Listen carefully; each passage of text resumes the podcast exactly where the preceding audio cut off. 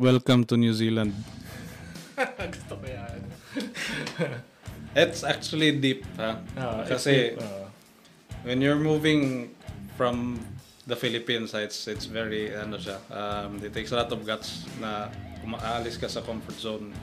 So um, what better message na makita mo from a fellow kabayan na you're welcoming them. So welcome to New Zealand kabayan. So um, just the pandemic and the loss of support system and having to juggle a new uh, our- new life as parents navigating through that na hindi kami like bago first time parents kami and and there was siguro may one night na para akong para akong nag ano nag space out tapos um, like gusto ko lang umuwi ng ng Pilipinas. Pilipinas. I just want something very familiar like like parang parang parang nag-numb ah, hindi ko ma-explain pero um it was a mix. oh, oh, it was a mix of of a lot of it has got to do with the pandemic talaga. It really hit us um, everyone uh, mentally in a certain way. So um, for for us it was a combination ng ano, pandemic umalis yung yung utol ko um, which is our family as well and um, struggles of being a new parent and everything. Um, like the other day ano um, pumunta ko sa sa dairy. Tapos um, may may lumapit sa akin. Tapos you know I like your solo in sa sa ganitong kanta. Ko oh, oh thank you. Tapos nakaano lang ako naka t-shirt Naka-t-shirt naman. Bili Naka- lang ako ng gatas eh. nag, nag like di- hindi talaga ako metal tignan nun. Tapos, tapos yung ano is ta- talagang naka naka gear yung sumigaw sa akin. Ah, punta tayo dun sa album nyo. Nag, ito nag-take notes ako. Mm. Kasi malilimutan, sabi ko, pag hindi ko ni-note to, malilimutan ko to. Chicken. Teka, hindi ko. Bibilin ko to. right. So, yung influence mo, sabi mo, punk, di ba? Nung nag-start ka na mag-play ng lead and basically meron kang imo-model eh. Kunwari, ako, classic, classic Pinoy kasi dahil Filipino si, half Filipino si Kit Hammett. So, first fan ni Kit Hammett, parang ako ganun. So, ikaw, sinong influence mo nung nag-start ka mag-lead? Yung ini-aim ko before was ano Dimebag Darrell which Oh. hindi ko na hindi ko na ano hindi ko na very ano very particular yung style na even till this day di ko na ano na pero um uh, kasi it takes time being a musician like it really takes a, a lot of time writing songs um, Ikaw ang gumagawa ng song? I'm assuming. sumusulat na Sa- ng kanta. Pati words, and lyrics, uh, music. Um, may mga few songs ako na may mainly instrumentalist ako. Like I can I can write vocals, I can write melodies. Pero I um, I'm still about to um, produce songs na ako yung kumakanta. Pero Uh, Filipino metal slap shop. Sky um, Church. Sky Church. Sky Church. Sila ba yung tumutugtog ng ano, uh, Sin din. scene? Sin S-I-N. Okay. Sin. Valley of Chrome. Dami. Um, uh, to be honest, nung era ng Slap Shop Chico Sai Greyhounds, um, uh, di ako masyadong, pangkista na pangkista ako no that time. So, di ako masyadong nakikinig. Mga Green na- Day pa yung pinahiga mo na. Oh, Green Day nag, or... nag, ano, nag-explore ako sa sa punk punk rock noon. So, um, so ibang usapan naman yun. Pero so, hindi ako masyado fan sa sa that era of bands. Pero nung bumalik ako sa ano sa like nag-check out ako ng local bands ulit. Yun na yung ano Valley of Chrome, um, Wolfgang. Wolf, oh, Wolfgang of course. So, Talagang bumili hindi ano ah, hindi doon sa Pilipinas yung mga pirata. bumili ako ng pirated. of Okay. course. Oh, Wala akong pera, no? Pero ano, ah, nagpapa- nagpabili ako ng, sa, sa tatay ko. Si intro lang talaga. Intro. Pagka, pagka nakuha ko ng intro, parang ikaw, nakuha ko ng intro. Iba naman. Ibang intro naman. pagka naano ko na, oh, okay, iba naman. Ano, wala bang mas madali dyan? Yan, so... Ako, naka- nakaka-relate talaga tayong lahat ng mga guitar.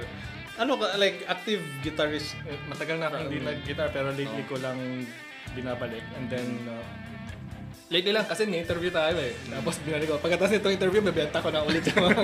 Wag. Tapos latest na meron kayo is dun sa Dark Divinity. mm. Uh, album ba siya? Album mo, full length. Full length. Napakinggan ko yung Mist of the O- uh, Old Gods. Yeah. Ang nakita ko doon, ang ganda nung intro nyo kasi para siyang movie. Like, parang, oh, anong mangyayari dito? Mm. Ah, yun yung nagustuhan ko doon. And then, meron kang gumagamit ka ng artificial harmonics Mm. at some point. Mm. Then, arpeggio. Mm. Arpeggio, arpeggio. Arpeggio song. Yeah. Same lang naman siya ng other bands. Nagkataon lang na on the darker side of life Yeah. yung, Yung- music. Yung mga of. uh, uh, the world na yung messages na nin, uh, pinag-navigate ng metal music is more on like yung mga a lot of things that people don't talk about. So, yung Which is reality. yeah, Nangyayari. reality. diba? oh. So, which can be different for some people. So, um, always be curious and be open to um, a new environment. So, um, yung best advice ko talaga and and will always be is uh, do not stay in your comfort zone all the time. Um, especially na andito tayo sa labas ng Pilipinas.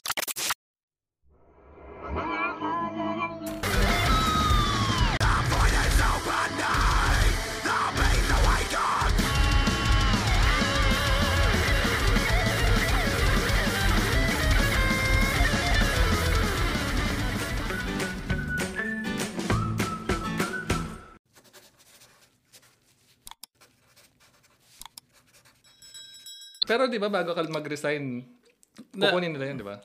Yung, well, actually, I think, babayaran ko pa actually yan. Ah, yung sa SSS. na Talaga? ano. Saan ka ba Oo. nag-work dati? Nag-call center ako before for three years. Tapos, um, dun, ah, that, at that time, nag, nag-loan ako for something. Di ko natandaan. Pero, um, Aha. so yeah. Uh, I just remembered now.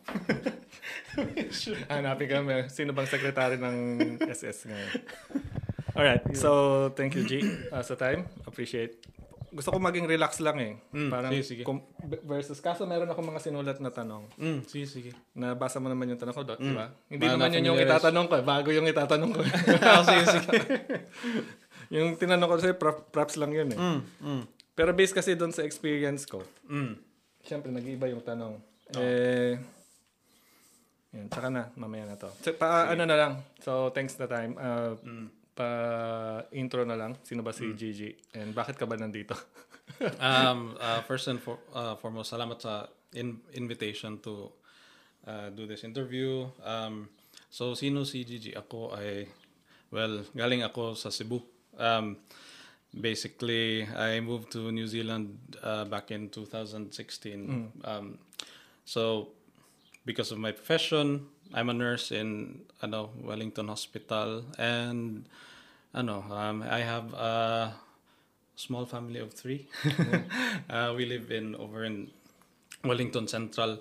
Um, so yeah, uh, isa akong nurse in one of the departments sa Wellington Hospital which is um, yung gastro department and um, basically I'm also an active musician slash performer.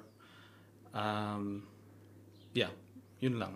Bisaya from Cebu. So, Hold your thought. Mainit ba? kasalanan ko din kasi nag-long sleeve ako. Hindi, okay lang yan. Uh, ang tawag- gusto ko nga mag-jacket din. eh. Tapos meron akong battle vest. Kaso Battle ginagawa vest. ko. Oo, alam mo yan, battle vest. Battle vest. Battle Ah, vest. Battle Yeah, vest. yeah, alam mo yeah. yan? Yung puro patch. Yeah, oo, oo. Kaso hindi patch nung patch-patch na nandito. Patch ng uh, mga metal stuff. So, ginagawa ko pa hanggang ngayon, project ko pa rin eh. Ah. Hindi ko natatapos. Natagal na mga 10 years ko na project. So, mailing ka din sa, ano, sa gan- gan- ganung klaseng tungtugan. Oh, usually depende sa ano eh, sa sa mood. Pero na-start ako nung sa Pilipinas pa lang, Francis Magalona. Mm. Mga kababayan. Tapos sabi ko, oh, okay, may ganito palang music, ibang music. Kasi nasanay kami sa Beatles dati. Mm. Si Erpat kasi Beatle, ano yan, fan. Nagra-rap. Sabi ko, ah, okay, cool. Tapos may nagpatugtog, Sweet Child. Mm. So maganda pala. Hanggang sa dumire-diretso. Ano. Oh, ang hindi ko lang nat na-try, or actually tinry ko, meron ako narinig kasi dati na sobrang heavy, dark metal. Mm. Kalim- Hindi ko alam kung anong genre niya eh, pero parang feeling ko si Satanas na yung kumakanta. so parang kinikilabutan ako, sabi ko, hindi ko siya talaga ma, Mm.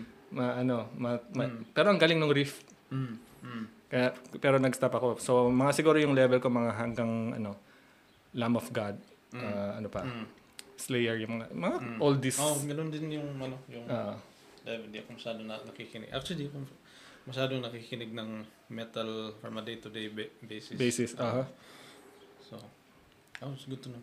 Ah, so, so, before tayo mag-deep dive, so ano yung journey mo? Paano ka napunta sa, siguro sa Pilipinas muna, paano ka napasok sa paki- pakikinig ng rock and, uh, or paano ka napunta dun sa, yun nga, sa ganong genre? Mm. Eh, anong, if you don't, don't mind me asking, anong year ka, an- anong year, ilang taon na? Ah, 36 na ako. So, bandang malapit ka pa sa batang 80s, 90s, no? No, 87. Somewhat. Ah, Oo. okay. Um, so yung, I guess yung musical journey ko was, um, when I was, uh, yung, nung bata pa ako, yung main influence ko sa music talaga is yung mga cousins ko Mm. at yung kapatid ko. Um, Eraserheads, Yeah. uh, which is the Pinoy version of Beatles, um, by the way. And um, so, yung um, cousins ko kasi, they were very into guitar Mm. playing. And um, eventually, I wanted to learn the instrument. So, uh, this was up at the same time when I got into punk music. So, for a long time sa ano sa in my memory, even up until now, I still listen to a lot of punk rock. So, yung mga Rancid, NoFX, Ramones. old school Ramones, The Clash, Sex Pistols. Anyways, um, Ah. and um, my first band was a sort of a ano punk band. Vocalist ako nun. Yeah. Um, and I still remember na nag-record kami ng two songs sa studio. Siguro ano ako nung third year high school. Mm. Um, ang pangit ng boses ko. Hindi naman. first ano first um, experience of being in a band pero we produced two songs na walang na, walang ibang tao nakakarinig. Pero kailangan nakapag-produce kayo ng Oo, songs eh. eh. Yun yung Oo. important doon eh. Hindi ko alam, si, si Dave Grohl yata yung nagsabi doon. Parang Mm. ginawa lang naman nila during the time ng Nirvana is they just grab the guitar and then they just suck and play music, Mm. Kept di ba? playing. They don't play, ah, they don't care kung anong sound nila pero basta nag-enjoy lang sila. Which is the main essence really sa pagbabanda is wala kang uh, when you start out wala ka talagang goal, you just Ah. enjoy it. So um and uh, after that um I I remember this band from Cebu named Gas Mask. The members are good friends of mine. Um yung gitarista uh, while they were jamming, I was watching him ano ang bilis ng ng mga daliri. Ah. So doon ko parang uh, na-desire kagad na gusto kong ma- matutong magganito, yung lead guitar, tapos yung ano, yung siguro yung the only way to access this type of um, ability or familiarity is by listening to heavier music Ah. kasi mas maraming ganun sa sa metal music yung mga lead solos and stuff like that. So um, from there I, I found myself playing in a hardcore slash metal band. So doon na ako nag nag nag-start na matutong more uh, learning more technicals uh, techniques sa guitar mga theories and all that. Um, anyways fast forward um, before I left Cebu I was active in three bands. Um, two metal bands um, yung isa is yung solo band which is yung instrumental na Yeah. Nakita ko project. yata. Yun yata yung sinabi sa akin eh. Nakita Oh, ko yan. yun. ah. So may naka-release ako ng CD doon before we left or before I left and then yung two other bands ko din naka-release ng album doon. At the same time, I was active in the um, rock community doon. Hindi particularly metal. Like, uh, may mga group of friends ako doon na um, hilig sa mga um, 80s glam rock Hair bands, hair metal yung- pa rin naman yan. Parang well, yeah, I metal mean, pa rin. Theoretical, eh, personal opinion, rock is parang yung metal naging subgenre lang. ng Subgenre lang ng rock, yeah. Ah, yeah. So, nag-evolve lang. so I opinion guess- ko yun. So, maraming, malamang. Ta- maraming tama naman. I may, guess, meron mga fanatic kasi, no, hindi, iba to. Pero, come to think of it, yung history kasi, pag titingnan mo. So, anyway. um, I guess yung uh, context ko is, um, kasi yung two, mat- yung two bands ko is parang yung type of metal na nag nag-growl talaga yung vocals um, where this other scene or yung other music scene na active ako so I was able to exercise yung mga skid row, jam, um, which is ano more I wouldn't say mellow pero different shade of of rock. So um, from there um, I became a more I guess versatile musician in terms of taste. And I got into funk, I got into jazz. This was the time when I moved to um, when I was about to move to New Zealand. Paano ka naka-move pala dito? Alam ko nag-airplane ka, pero Wow. paano ka nag... Baka sabihin mo, Actually, nag- nagkaroon kami nag uh, na- nag nag ano, nag lumang joke. so, um yeah, uh, well, I the usual nurse route. Nag ano, Ah, right. Yeah, so Nag-work visa ka muna ba or nag-apply ka from Philippines? from Tapos- Philippines nagka-cap course. Cap. Nag-apply ako for cap Ah, uh, ah, course. yung cap, nabanggit ni, ano yan, ni, ni Shardon sa akin cap. Mm. Oh, so, So, okay. um, basically gets you registered dito sa New Zealand and everything. Had to go through the usual IELTS and everything. So when I when I moved to New Zealand, and by the way, yung partner ko was my girlfriend at that time, Mm. my wife now. Um, was already in New Zealand a year before I arrived here. Um, when I got to New Zealand, nung puting ako dito, um, apart from the profession na agenda or yung goal to be a nurse here was first day talaga dito was kailangan mahanap ko yung mga kung saan nangyayari yung music scene dito sa Wellington. Yun ang goal mo talaga. First day. Oh, so, nung okay. dumating ako sa airport, yung natatandaan ko pa nung um, yung dala ko is maleta tapos gitara. Mas importante pa yung gitara kaysa sa mga May nakita damit ko, may nakita ko, hindi ko alam nakita mo yun. May baha doon sa kanila, pero yung sinave niya yung gitara niya, 12 yata yung Kasi- buhat-buhat niya. Siguro yan yung gagawin ko. Pagbaba dito. Ilan ang gitara mo? um, apat. Ay, lima. Ah, may tatlo akong gitara. May isang bass. And yung mga, yung four guitars ko, different tunings each. So, parang Ah, puro workhorse guitars. So, um, so, saan ako? Um, ah yan, yung ah, airport. Airport, airport. So, yun. Um, so, the following day, dito sa Wellington, punta ako sa rock shop. Um, I met uh, uh, one of the um, salesperson there. His name is Ben Jackson, who's um, who's still a really one of my really good friends dito sa Wellington up until this day. Um, so I met him there. He basically um, introduced me to af- because after I met him, I got in touch with him sa ano sa Facebook and social media. Dinagsa mo lang yung rock shop, nakipagkilala ka. Oh, nagkaroon ka punta ako dito. Sige. well, may dala akong CD namin. So, may agenda talaga ko pag pagdating sa rock shop na I need to meet someone dito tapos bibigay ko yung CD sa kanya tapos hopefully may banda din siya and we'll go from Okay, there. okay. Oh. So, which is ganun yung nangyari. So, um Sorry, anong CD yan? ah, yung pangalan ng banda ko is Hate Mail sa Sa Pilipinas pa Sa yan? Pilipinas Okay, yun. no? sige. Um, yung banda niya, which I don't think they're active at the moment, is Akanami. They used to be Mm. very active dito sa New Zealand metal scene. Mm. Um, turns out, may dala din siyang CD that day. So, nag-swap kayo. So, nag-swap ka. okay. Maganda yun. ah. Parang instead of yung dati, di mag-swap ka ng game cards Mm. dati, di ba? Kung alam mo yun. Swap tayo kasi gusto mo yung parang, ewan ko. Mm. Or ano ba yung sinuswap dati ng mga 90s? Gagamba. Oo, Sorry. oo, Yun ang oo. unang pumasok Oo. sa isip ko. eh. So, Ganon. Ganon ano. ah. Um, so, sa lahat ng nakilala ko, sorry, biglang may laman.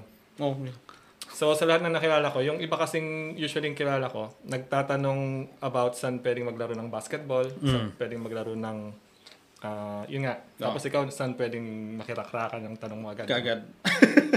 so, yun. Uh, well, at the same time, gusto ko rin tingnan yung mga gitara na binibenta dito and everything. So, um, so yun. Um, I met him and then from there, I guess yung turning point ko sa music life dito was when I turned up to one of the jam nights um, dun sa Wellington. Tapos, I played siguro yung buong solo album ko through with backing tracks. So, um, pagkatapos nun, maraming, hindi marami, mga ilang tao lumapit. Ah, Hindi naman. May mga ilang, ano ka na, no? may mga ilang tao na lumapit sa akin. Gusto nila yung tinugtog ko. Tapos, um, from there, ano lang, like, may nami-meet na ako na na ibang musician. Nag-jam kami the following week sa jam nights. Mm. Eventually, um, I met someone who's one of my best friends, si, si Jack, um, uh, Jackson, Jack, Jack Jackson. And um, he introduced me to the metal scene, which from there, nasali ako sa dalawang banda, Mm. which is Dark Divinity and Scorn of Creation. Pero uh, that at that time, yung yung years ko of open jam nights was was kind uh, ano talaga yun, it was a grind kasi um, I had to put myself out there talaga. Like Mm. I'd turn up kahit kahit nahihiya ako, no, I should I should do this. This is what I want to do. So, to, nag, nakikipag-jam ako. Kahit yung mga na-meet ko yung guitarist sa ano, New Zealand Got Talent, Mm. si Nick. Um, he tours around quite a bit pero Mm. um, he was jamming one time tapos sige nga kikipag-jam kasi nag, naghanap siya ng sino gusto mag-jam dito so Mm. I mean yung level niya is ganyan talaga. Tapos ah, ano lang ah, just sucked up. Tapos ah, nagpapakapal ng mukha. Tapos Mm. from there we became ano I guess connection after connection meeting genuinely need, meeting people. Genuinely being curious with everyone you meet. Sorry excuse me. Sige lang.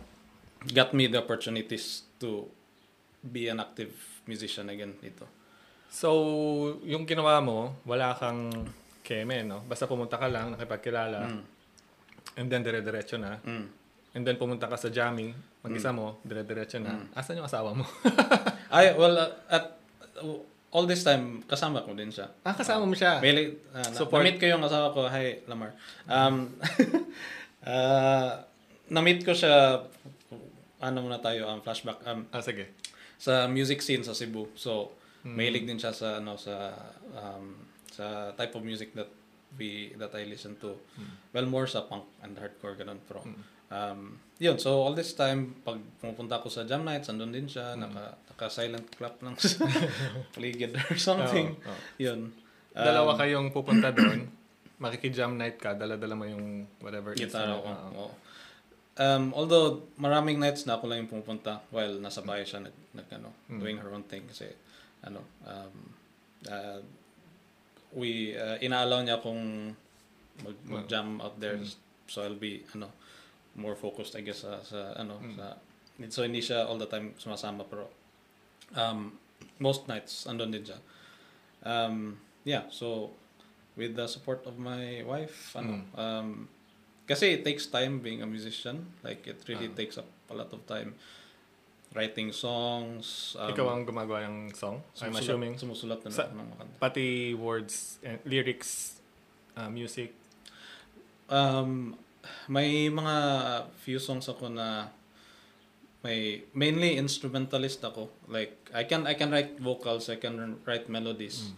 Pero I um I'm still about to um, produce songs na ako yung kumakanta. Pero like yung drums, bass, guitars, like the whole the whole accompaniment um kinocompose ko sa um with the ano with modern technology pwede na kasi. So um yun. So um I guess what I wanted to say was ano um I was just very very curious and just really um, willing to meet and being open-minded in meeting new people, particularly musicians, kasi um, um, there's a lot of difference or there's a lot of unfamiliarity when you're in a new place. So, um, I guess being open to to the unfamiliar got me the you know uh, yung opportunities or something. Yun.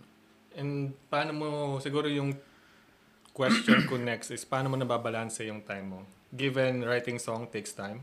Mm. Na-try ko na nag-write ako ng song before. Mm. Pero mga high school pa yata ako Mm. nung kainitan ng mga heavy metal, ano na yung mga classic metals like Megadeth. Mm. Mga ganun. Nag-write ako ng song. Yung mga ib- ibang friends ko nga na mahilig sa, paano mo nasulat yan? Wala lang, naisip ko lang. Mm. Kasi parang, hindi naman ako ma- magaling mag-English or something, pero yung malalalim na ano, na word, Mm. kunwari, uh, succumb or something like that, na first time, mo- first time nilang narinig, kasi high school, di ba? First time mong narinig, di ka naman nag-aaral eh. Mm. Mamaya, mer- saan mo nakita yan? Hindi nila may ako kong dictionary. Mm. Ano kaya magandang dark word dito na pwedeng gamitin? Oo. Anyway, going back. So, nagra-write ako ng song. Ang, before kasi, pag nagra-write ako, diretso lang, pero minsan mag-iisip ka. Pero matagal. Mm. Tapos minsan, iisipin mo pa kung gusto mo yung word or hindi, or kung mag-fit. Sa'yo, sa, sa ano mo kasi more on, yung level mo kasi more on sa professional level ka na eh. So, syempre, mas, anong tawag doon yung kailangan pulido. Mm. And then, syempre, may make sure mo na tama yung nota, tama yung, Mm. ta- tama yung fitting ng mga, mga, ano, mga chords and stuff, yung progression. Kasi pag may marunong at magaling na artist, Mm. at narinig niya, oy, sumablay ka doon. Mm. Eh, Minsan may mag, mababait na gano'n, mag-feedback. Narinig ko sa ano, pero medyo parang sumablay ka doon sa isang ano. Pero positive feedback naman. Ngayon, paano mo nababalance yung time mo given na mag-write ka ng song, mag-produce ka, may family ka, may work ka, Mm. especially may bata kang maliit. Mm. Di ba may baby ka? Mm. ina- Two years old. Two years old. Yeah, ah. yeah. Paano mo, yun ang gusto kong maintindihan. Paano mo nababalance yung time? So, uh, uh, before, kasi yung, yung anak ko si Ayla, hi Ayla. um, she's two years old, so she was born during the ano pandemic. Um, Before that, nung wala pa kami anak, dami ko talagang oras. So, um, in my free time, um, if hindi kami mag-date ng, ng asawa ko or anything, Number one yun eh. Yeah, Priority number one, yun talaga, yun talaga ang number one. Like, um, so- Otherwise, walang lalabas na. So yung principle ko sa time ko, if it's not music related, second or third priority talaga yan. I mean, in in terms of being act, uh, being um, useful with my time. So in my free time, I would um, either be practicing kahit nanonood ako ng TV, nagpa-practice ako. Um, in my very free time, like let's say for two hours a night, um, Teka lang ah. So, in a week perhaps, yung yung days is sinesegregate ko. So, um, two hours in a day may task ako na related sa music. So, let's say, for example, Monday, practice, like pure guitar practice for two hours. Um, pagdating ko galing work, I would spend the next two hours doing that. That's actually a lot of time already for practice. After that, family time. Yun. And the following day, um, for the next uh, for two hours, I would focus on um, songwriting. Following day, I would focus on learning how to mix, how to um, build my skills sa pagre- pagre-recording. Because yung lahat ng mga gamit ko for recording, di- dito na ako nakabili talaga. So, um, I just had to learn. Well, from sa Cebu, I was already recording by myself. Pero dito na ako nakabili ng quality um, gear. Yung sa atin kasi, yung cassette tape, di ba? Yung record mo, tape, yan, bibili ka ng tape siguro nila Ray Valera or nila, tapos papatungan mo ng Oh, recording. oh, yun. Seryoso na? Oo, oh, Ah. ta- naabutan ko pa yan actually nung ba- um, when I was young yung uh, mga cousins ko nagre-record ng ng kung ano-ano sa sa cassette tape.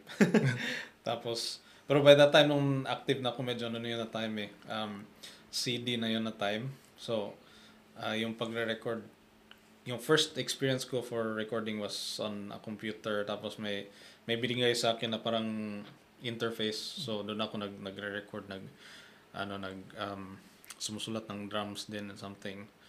Pero yun um, basically how I going back to the main question every day may may sinesegregate ako na particular area sa sa music. Kasi yung main instrument ko is guitar so uh, one of those days will be will be focused on something may may day din na I'll focus on learning how to write drums I cannot play drums efficiently but I can write I understand how it works so May um, nota.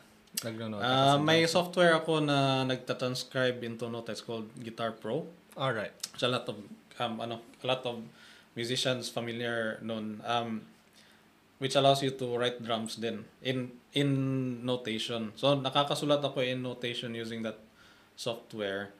Pero if papabasahin mo ko ng nota, it will take time for me to figure it out. Kasi ano ako um widow musician, so wala akong Ears. formal Mm. started with ear. Mm. Um, I still learned by ear. I still, ano, but I just let um had to study yung theory din. Mm. It's the only way to ano to really expand yung understanding. So, pero yun. Um, I guess discipline lang talaga and segregating your time at the same time hindi mo i-compromise yung mga importanteng bagay sa buhay mo. Like family. like family at trabaho or something.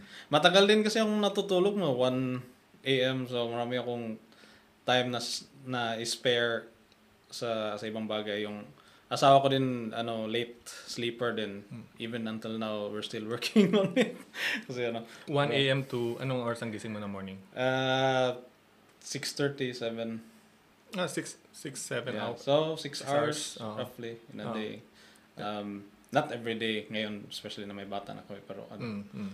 So habang nagpa-practice ka darating yung baby mo, then Yeah, oh nung ano nung si ano si Ayla nung na uh, when she was born um parang isa sa mga pinifigure out ko paano ako ma makapag-practice na obviously magiging busy na ako. So habang nagbabantay ako sa kanya, nag ano nag nagigitara ako so which uh, eventually developed her interest in music. Milig siya sa Beatles, kilala niya yung lahat ng members ng Beatles. Ah, okay.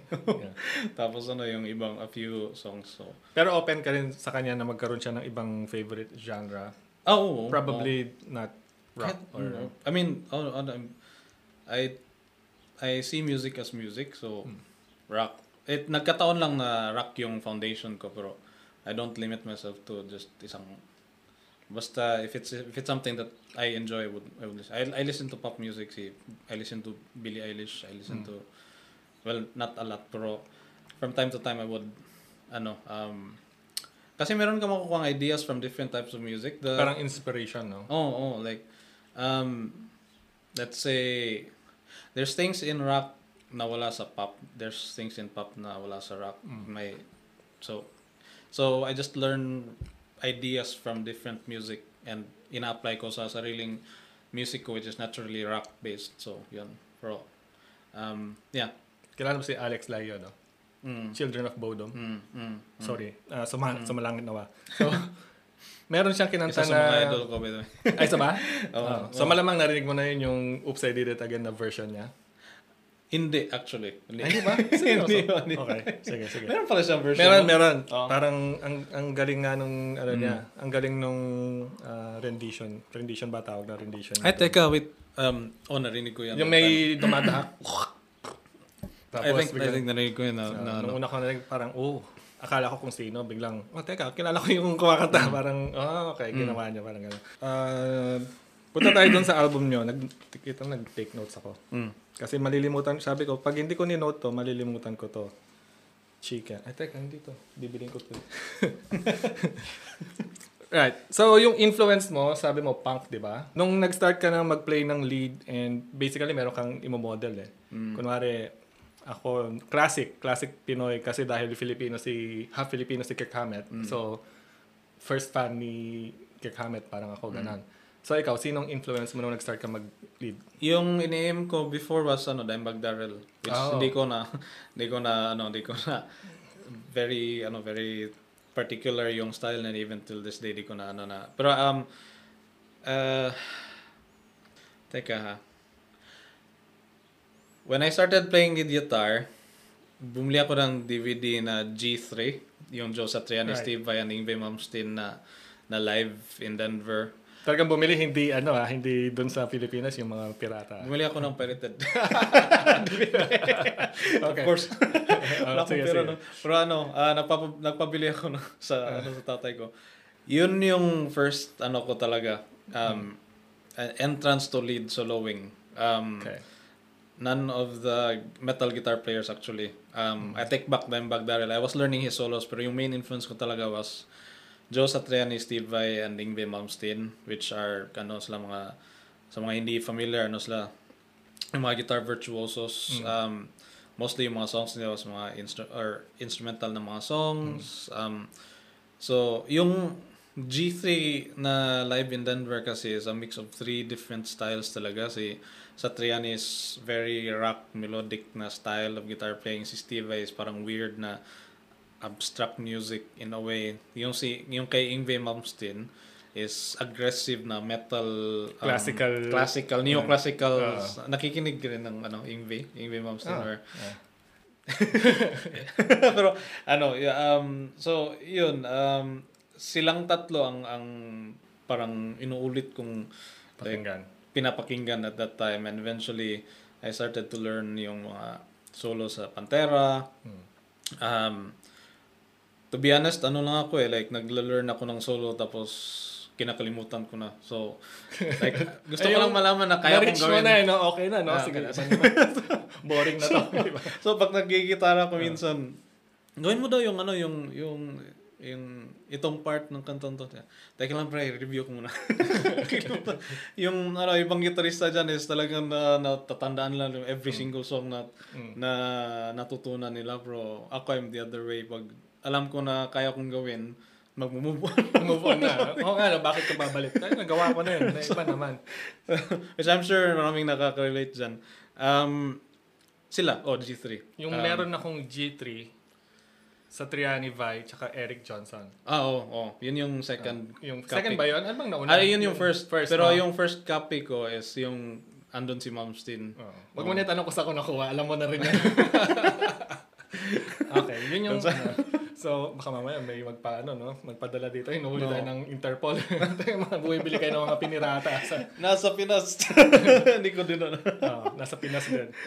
So, yun ang influence mo. Ako din, nung narinig ko si Dime, parang feeling gitarista rin eh, no? feeling. Pero ako kasi hanggang, ano lang ako, ang tawag, sa, tawag ko sa sarili ko, intro boy. Mm. Kasi intro lang talaga. Intro. Pagka, pagka nakuha ko ng intro, parang ikaw, nakuha ko ng intro. Iba naman. Ibang intro naman. pagka naano ko na, oh, okay, iba naman. Ano, may- wala bang mas madali dyan? Yun, so... Ako, naka, nakaka-relate talaga tayong lahat ng mga guitar. Ano ka, like, active guitarist. Matagal na akong hindi nag-guitar pero lately ko lang binabalik. And then, uh, lately lang kasi may interview tayo eh. Tapos binalik ko. Pagkatapos nitong interview, bebenta ko na ulit yung Wag. Tapos na. So, yun. Kasi, yun, yun talaga, nung time na nasa Pil- Pilipinas, Mm. high school pa ako nung gusto ko na mag-guitar. Pero, um, walang time. Tapos, kailangan kong magbayad ng bill in the future. So, kailangan kong mag-aral versus mag-music study. Gusto ko mag-music study nun eh. Like, um, nag-aral mga ako ng pangako doon sa Baguio dati ng parang theory. Mm. Uh, how to read scales. Uh, sorry, not scale. Um, yung nota. Mm. Mm. Pero dumating sa, sa point na ah, mas gusto ko makipagbarkada. yun ang priority ko na, di ba yung priority? So, hindi ko tinuloy. And then, paputol-putol eh. And then, marirealize ko na gusto ko talagang music. Mm. Bumili ako ng electric guitar sa nung may trabaho na. Mm. And then, busy makipagbarkada ulit. Mm. Stop. Mm. Ngayon, pagdating, oh, bumili, bumibili pa ako ng, meron pa akong Wawa ng Dunlop. Mm. And then, stop. Yung Cry Baby. Ah, meron akong, um, ano yun, yung boss na metal zone Mm. na hindi mo alam Tada. paano timplahin. Mm. Di ba? Mahirap timplahin yan eh. Gusto kong iba to, pero pag binato, makakapatay yun eh. Kasi solid tigas. So, oh, yun solid metal talaga. Pagka kalso, pagkakita mo, parang hindi mo nga ginawang kalso yan eh. Anyway, bumili ako noon, tapos minodify ko pa yon dahil may, mahilig ako magbuting-ting. Mm. Minodify ko yon para maganda yung, meron akong na-research na modify yung boss para maganda yung tunog sabi. Pero ganun pa rin eh. Mm. So, bumili ako ng wah, bumili ako ng Kirk Hammett na wah. Lahat yun, Naku. oo. lahat yun, di ko, naga- Quality yan, quality, quality na mga. oo, di ko nagamit lahat yun. Oo. Kasi nag-iba na naman ako ng, alam mo, putol-putol. Kaya nga intro boy eh. Hanggang intro lang. So, dumating dito, ah, ganun din. Pero hindi ko nagawa yung ginawa mo na maghanap ako ng someone na I can relate. Mm. Kasi may, nung dumating kami dito, may family na. So, iba yung focus ko. Mm. Bayad ng bill, bayad ng rent. Tama. Bayad ng ano. So, tsaka na lang siguro. yan. Tapos, um, bumu- nagbuo ako ng, parang nagsasam, paano ba? Minimix ko yung bawat effects. Tinitingnan ko yung, ano, yung setup. Like, uh, kunwari, mauna ba yung distortion sa modulation? Mauna ba yung modulation sa distortion? etc. Tapos, nag, nainis ako dahil matagal ko na siyang, nag-stop nga ako, di nagamit, binenta ko lahat. Mm. Tapos narealize ko, bakit ko ba binenta? Ang tanga ko naman. Binili ko ulit. so, para putol-putol. Pero sabi ko, parang lately kasi nare-realize ko dahil nagkakaedad na, siguro Hmm. gusto kong i-run yung yung right side of the brain. Mm. Usually kasi logic. So, Mm. pag sa work, ah, puro, puro logic. Mm. Eh, karamihan ng stress galing sa work. Mm. So, sabi ko, siguro kailangan kong i-balance yung left and right brain Hmm. ko. So, binabalik ko siya. Pero nakikinig pa rin ako in a way Mm. para ma-balance. Mm. So, yun. So, In that topic, ba sa in terms of work and life balance or something may ano um may prinsipyo ako and I just named it mind A mind B so Mm. yung mind Left and right ba yan? Hindi uh, well yung focus lang that happens in a day. So yung so sorry excuse me. Um so yung work persona ko eh, I leave that person at work. Well hindi hindi naman like totally. Pero like kinakalimutan ko talaga yung yung focus ko from when I'm at work I just really do my best dun sa trabaho. Tapos when I leave work which I'm sure is true to everyone um but uh, I guess the point that I'm trying to get to is maganda talaga if may hobby ka na that you're really passionate about kasi you're looking forward to something pagkatapos ng trabaho mo or yung usual routine mo. And uh, to me, it was ano, uh, playing the guitar, making music. So, every time I finish work, pag alis ko, nakakalimutan ko lahat ng bagay sa trabaho. Excited na ako umuwi kasi magsusulat naman ako ng, kan- ng kanta ulit. So, parang dalawang, may, nag, nag-shift ako sa itong isang persona which is the musician version of myself. Um, kasi I, I noticed na ibang tao is walang like passionate na hobby or something. Like, I mean, di, da- di tama yun. Um, some people may, yung hobby nila is, might be still related sa what they do at work or something. Or It's- marites? Or spending time on things that don't really matter. Talagang pinaganda mo eh. Hindi, kasi kaya yun ang in sa akin ngayon, pati yung last na interview ko, marites din. Kasi na-curious ako doon sa word. Hanggang ngayon, kailangan, kailangan ko mag-move on, mag-move on. I mean, ano, to some people, uh, which I respect, um, ano, it's passion siguro na talking about other people or something. Uh, we won't go there. Everyone is, you know, everyone's got their own um, interests. Pero to me, if you pour yourself sa isang hobby or something that you're really passionate about, it allows you to forget yung other side, which is yung trabaho mo.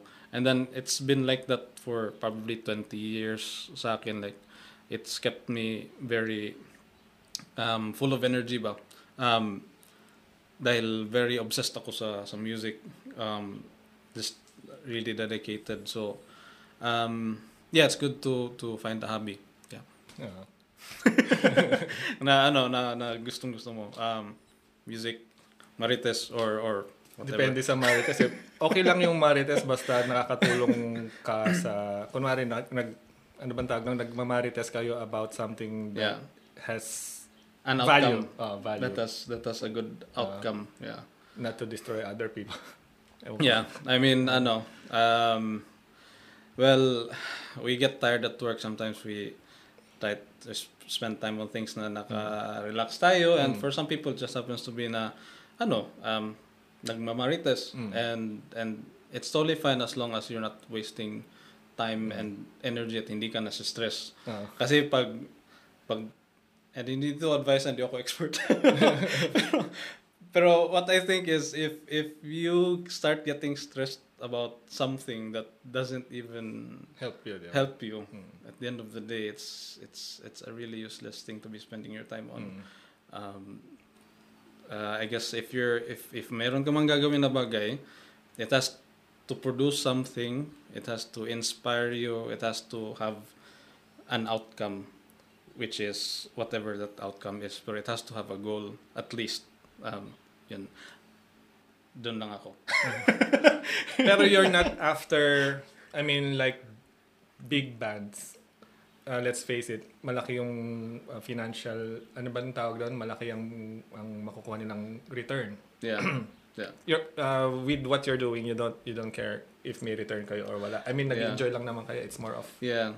I mean, I'm I'm learning the business side of pag magiging banda, especially na I'm in two bands na very who take it very seriously. Active, Um, right? Yeah, quite active. Nag, like mag-tour kami and, and whatnot. There's plans of touring Australia or whatnot. Pero um, uh, sandali, kasama si Mrs. din magpag nag-tour kayo. for for sure. Um, uh, yung Nakikiheadbang si baby. Yeah, ano? si Baby nasa nasa hotel lang sila. Ah. Pero may, I mean, may ilang tours or may mga dates din na kasi alam no ni Mrs. na it's so much ano so much work and she trusts me as well and I'm I'm pretty sure that trust is ano is well honored.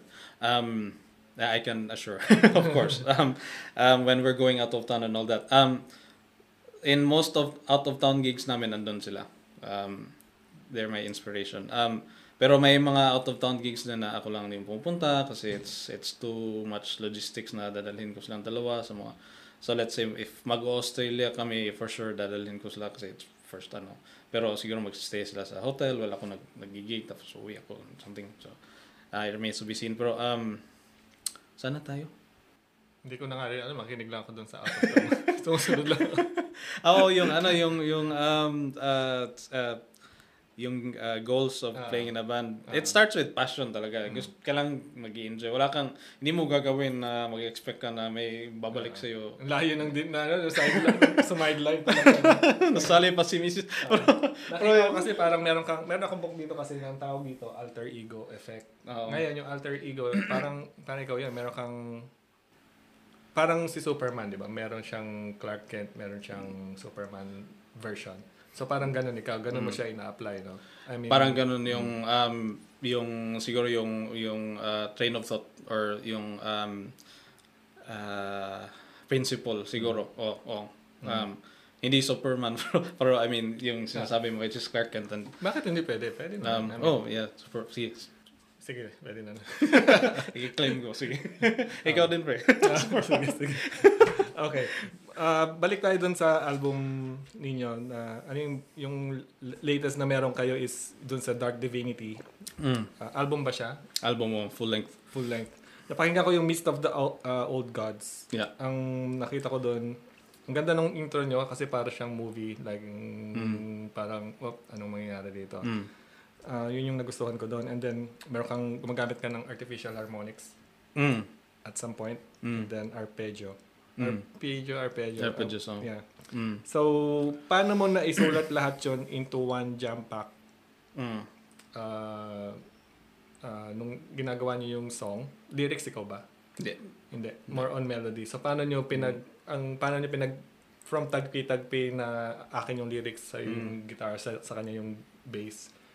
So, paano kayo as a group nagkikita-kita and then nagko-collaborate, Mm. kumbaga? So, nung sumali ako sa Dark Divinity, this was around 2020, um, after the first pandemic. Mm. So, um, active, so uh, Dark Divinity is already, ano, naka-release na yun sila ng, ng album before. Oh, Um, meron, sorry, Messianic, hindi ikaw yun, no? Hindi sa inyo. wala, di, wala pa ako dun sa Okay. Messianic, which is Okay. an EP. Yung, um, yung may, yung full-length album namin, which is, ano, um, Unholy Rapture, yung pangalan. Bro, um, so yung Unholy Rapture, which is, um, uh, full, full length yun, when I joined the band, they had a few, or mo, yung most of the songs actually is, ano, um, parang nasulat na ng drummer and isang guitarist. Nung sumali ako, nag-contribute ako ng parts, Mm. re- rearrangement. Mainly, kinuha nila ako kasi naghanap sila ng someone who can play guitar solos to at a certain style which fit my playing at at the same time um, I've met these guys sa metal scene dito sa Wellington na din so it was an easy it was an easy ano um, uh, easy fit joining them so um, I guess yung songwriting style namin is si Paul yung isang gitarista namin he, he writes uh, riffs and naglalagay ako ng melodies over it um, yung guitar solos dito nila binabagsak sa akin lahat Bahala ka na dyan, ha? Ito ang ano. tapos ano, um, so yun, nung, ah, nung nag-join ako, ah, para akong nasa playground kasi ang daming kanta na lalagyan ko ng guitar solo. so, yes, sige, ah, song 1, lagyan ko. ano yung in- in-invite ka nila to join or you parang pinush mo isa, hindi, kailangan mo akong isali kasi kailangan niyo ako. eh, Ganun ba? Ah, minessage nila ako. Okay. Tapos ano, um, Nag-audition ka ba? Usually, di ba mag-audition ka or pakikinggan kita paano ka mag-play? um, Para mag kasi familiar na sila sa playing ko at Okay. that time. Um, kasi na, I, I played a few shows um, with with another band before. Pero, um, so nung message nila ako, sabi nila, oy, ano, um, meron na kaming material for a full album. Yung previous guitarista namin, uh, who's still good, good friends with us, um, with them and us na, um, has left. We need um, a new guitarist na ano, siguro yung ability sa sa instrument is uh, at this level. Um, pwede ka bang sumali sa amin and then we can do a jam and then let's go from there. So, binigyan nila ako ng lahat ng copies ng kanta nila tapos uh, I learned it within two weeks. Wow. Um, so every night, in conjunction with your work. oh, and si Ayla was very young at this time because she was already born. Pero thank, uh, thankfully yung um, nanay ni Laura is andito din at that time um, which is mama si si mama was here. Um, I had some extra time to to pour sa ano sa pag pag-learn ng mga kanta. Um, so nag nung nag-jam kami for the first time, like every after song parang wala silang binabanggit. Like sige next song. So, pero, so, parang feeling ko parang walang feedback. so sige nga. sige. Pero katapos nun, uh, turns out ano pala sa uh, speechless. sabi sabi nila di ako. ano daw parang na, na caught off guard daw sila dahil performance already na daw yung pagkakatuto ko sa mga kanta and something. So, yun. Uh, after a few weeks, nag-first gig kami um, Ah. with the new lineup which is andun, uh, kasama na ako.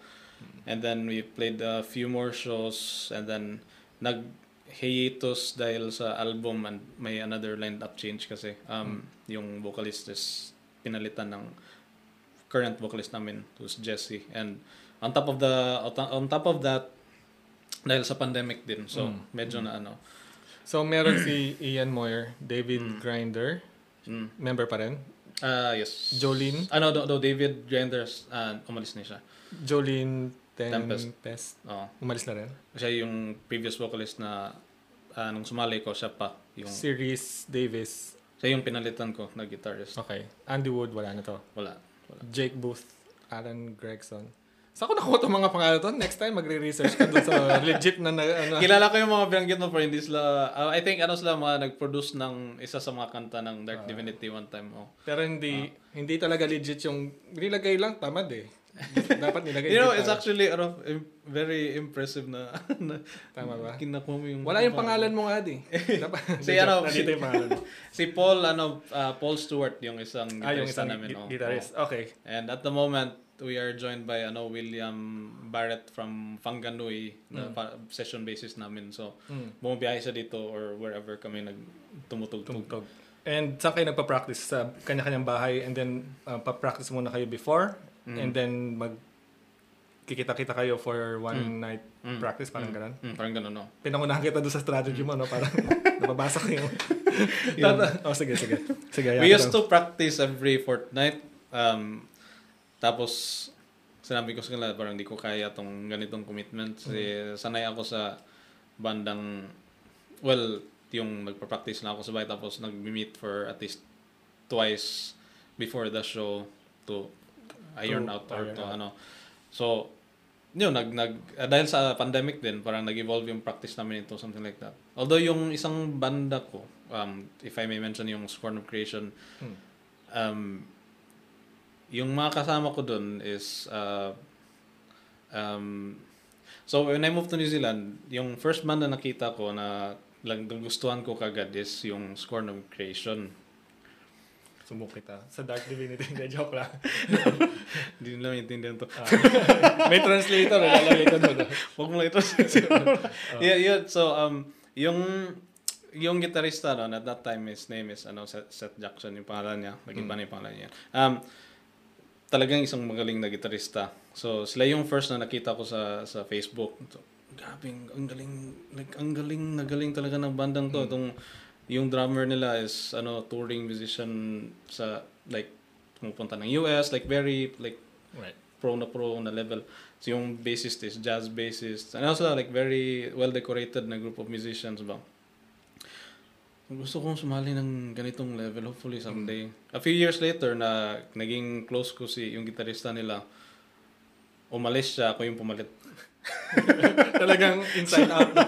So yung yung banda na gusto kong Salihan. salihan talaga is na nasalihan ko. It just turns out na yung drummer namin is uh, he's quite busy with touring yung yung album na sinusulat namin ngayon is still about to be released. So, dahil yung activity namin sa Scorpification wasn't as consistent, dumating si Dark Divinity, which is more consistent yung work ethic nila. So, sumali din ako. And both bands are good friends din. So, um, May album yung Scorn of Creations. oo, nag, din. nag-ano sila. Kasama ka doon.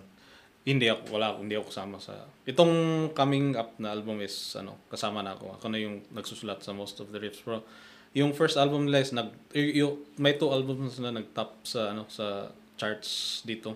Nung, sa New Zealand charts, which is, ano, um, just a good feather sa cap ng banda. Um, yung um, Dark Divinity din, yung Unholy Rapture was, it made it to top 16 or something. That, that, those few months. So, it's a good feather sa cap din namin. So, Pero hindi kayo nakapasok. Yun bang sinasabi mo nag-top sa charts sa Rock NZ? Or... NZ Music Hindi. Charts. NZ Ah, okay. Music Charts. So, na, na, um, I don't know how we did it. Si Ian lang kasi yung, Ian Moore, yung drummer namin, is Yeah. our band leader. Um, siya yung lumalakad sa mga side na yan. Eh, so, nalaman ko lang one day, hey, we, ano, we, we top the, ano, sa, sa top 16. Ah, ganun ba? Nice. Siguro sabi, no? top 16 na. Top 16. Siguro. Siguro, hindi Siguro. natin alam. yeah. Siguro. Di natin Hindi, alam. eh. Di ko alam, di ko alam. Hindi, pero personally, pinakinggan ko rin yung, syempre kailangan ko pakinggan yung music nyo. And Yeah. kailangan- narinig ko rin naman nung shinare ni Ogie. So, Oo. Saan mo pala nakilala si Ogie? sa Filipino community dito sa um, yung mga sa mga parties na pinupuntahan namin, uh, mga Parties gatherings. yan. Ano, legit naman yan na parties, no? Legit to parties. Ah. Yan yung mga gatherings. Yun. Ah, sige, Um, sige. Yung ano, uh, cousin ng asawa ko si his name is Jack yung uh, who works in Wellington um, works with Ogie at one point sa same department Mm. when Ogie was working there. Um, so when we pupu- pag pumupunta kami sa mga parties nila doon din si Ogie. So Mm.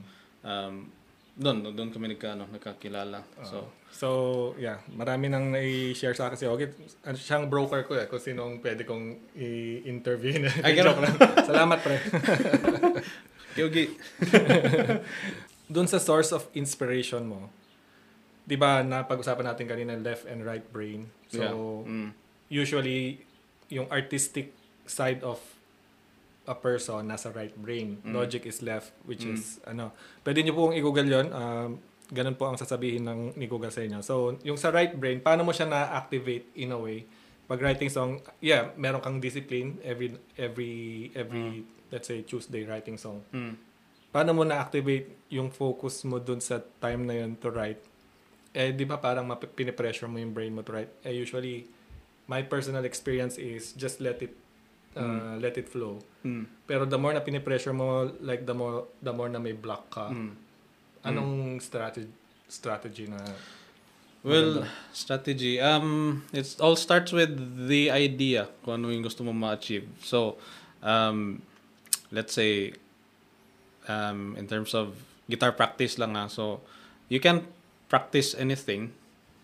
Tapos, you'll also waste a lot of time practicing a lot of things pag wala kang solid idea kung saan yung gusto mo? gusto mong ma-reach. Like, I mean, there's probably a million things sa sa guitar world na pwede mong and you want wala tayong time Mm. dyan. So, um, ako may solid idea ko kung uh, anong klaseng musician yung gusto kong maging ako uh, eventually um, which is still always which is always an ongoing thing so I guess knowing your ano your um, kasama pa rin yung setting tasks, setting goals. I wouldn't use the word task kasi para sa trabaho.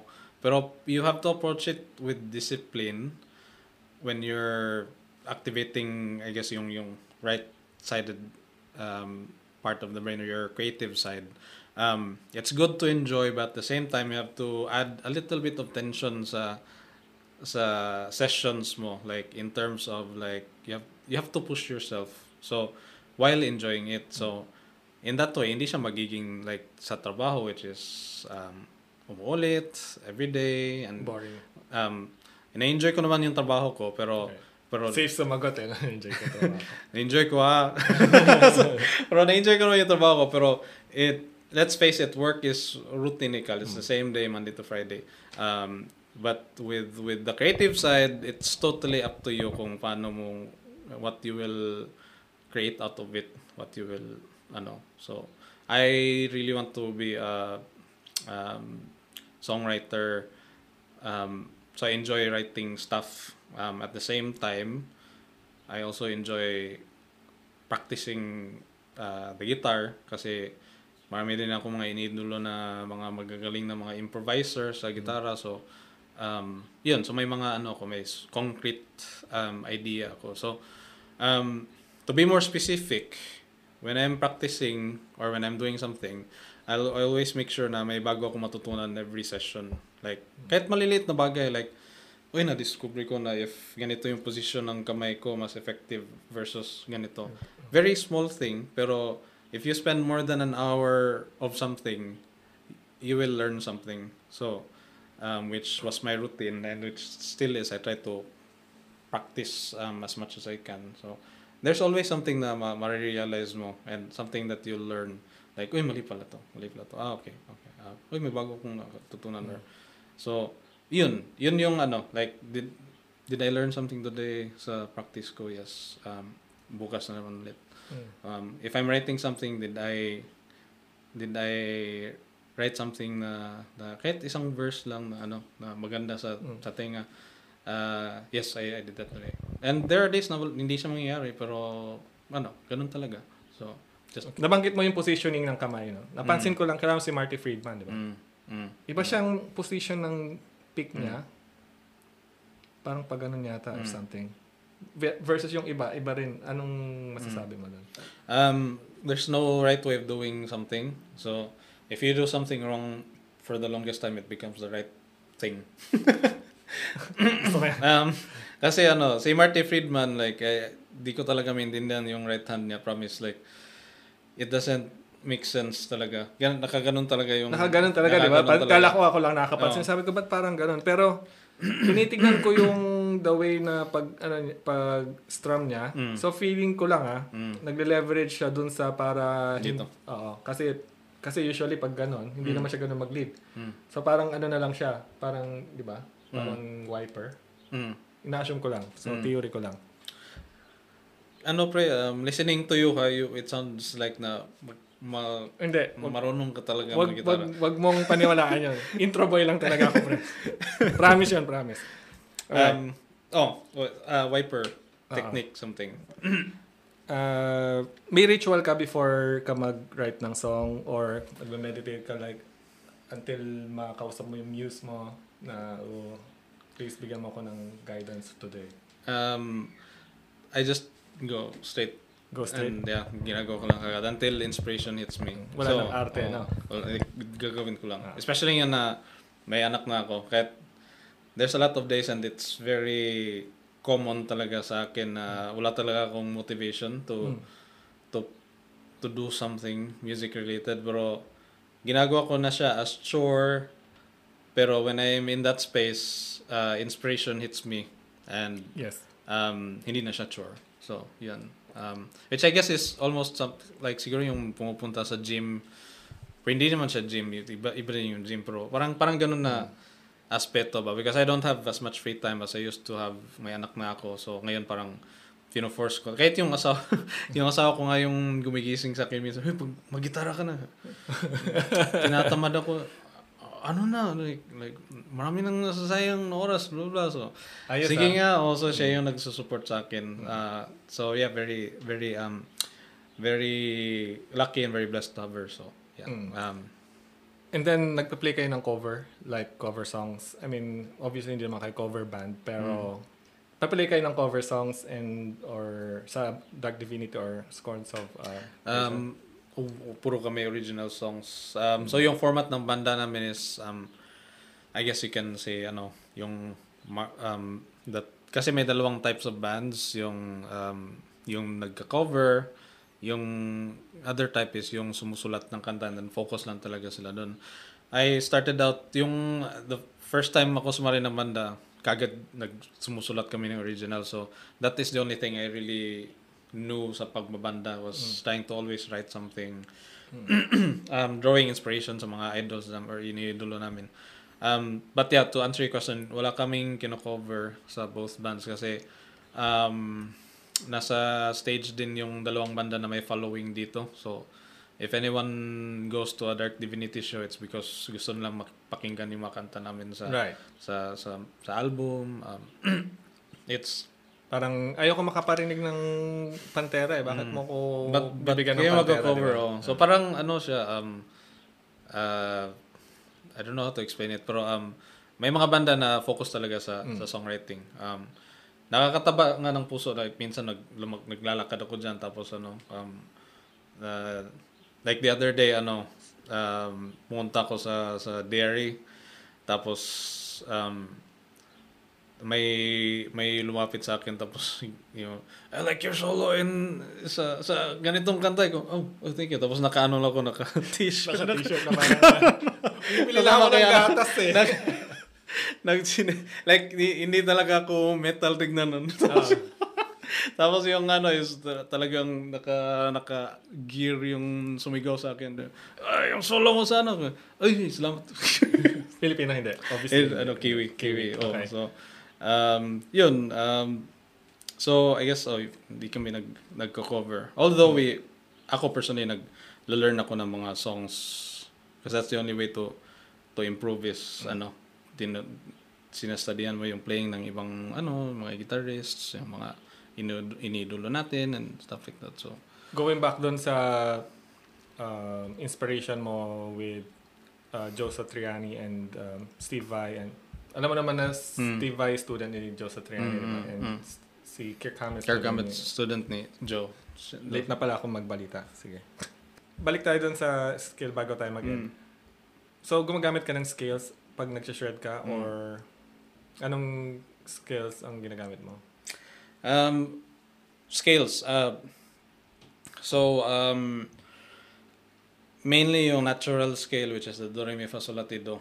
Um, natural scale uh, is yung um, backbone ng mga na, ng s- playing style ko. But um, pentatonic scales, maraming scales actually. Pero for me, yung pinaka-functional is um, yung pentatonic scale. Yun talaga ang pinaka pinaka um, has Parang yun- foundation foundation talaga oh. It's a scale with just four one, two, three, four, five, five notes um kaya penta. Um and you can expand from there. So para siyang kasing yung pentatonic scale is para siya yung pinaka basic na scale tapos every note in that scale works. Um and yung natural scale is may mga notes lang na dinagdag sa pentatonic scale kaya naging do re mi fa sol Okay. do oh. So, yung pentatonic scale exists in every different complex scale. Oh, Or, yeah. oh, Oh. So, um, we can go deeper. It will probably Sige, at be- some point. Ah, so, at some point, Ah. um, kasi may mga ibang scales din akong Mm. ginagamit. Like, um, right now, I'm learning the melodic minor scale. Um, yung harmonic minor scale, um, which is ginagamit ni Yngwie Malmsteen, Mm. um, yun yung neoclassical na sound. Um, yung favorite scale ko, and I wish may gitara ko, pero is yung diminished scale. So, it's a very evil sounding scale. Um, yun, yung diminished scale and ano siya, ah, tinatawag siya as um, um, forgot the name. Um, yung shape niya is, is nagme-maintain lang over the fretboard so madali siyang gag- gamitin no? hindi, hindi siya nag-iiba ba um, yun Ah, natural scale pentatonics diminished.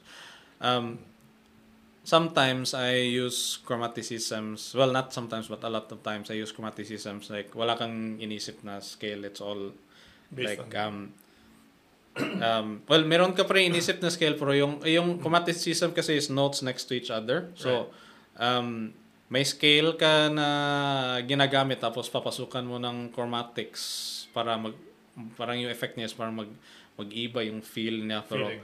Yeah. you will go home back to the original scale Ah, so yeah. um Parang sa root or... Oh, Root, root. Oh, yeah. oh. Um, so yung mga solos ko sa Dark Divinity, maraming ano, chromaticisms, which is common sa jazz na na uh, I guess guitar playing. Yung Pero mga- okay lang yun. Si Alex Kolnick. Nagja-jazz yun eh. Pero Oh, metal siya, oh. pero nung na- narinig ko siyang music, oh, okay, pwede pala yun, emerge. Mm.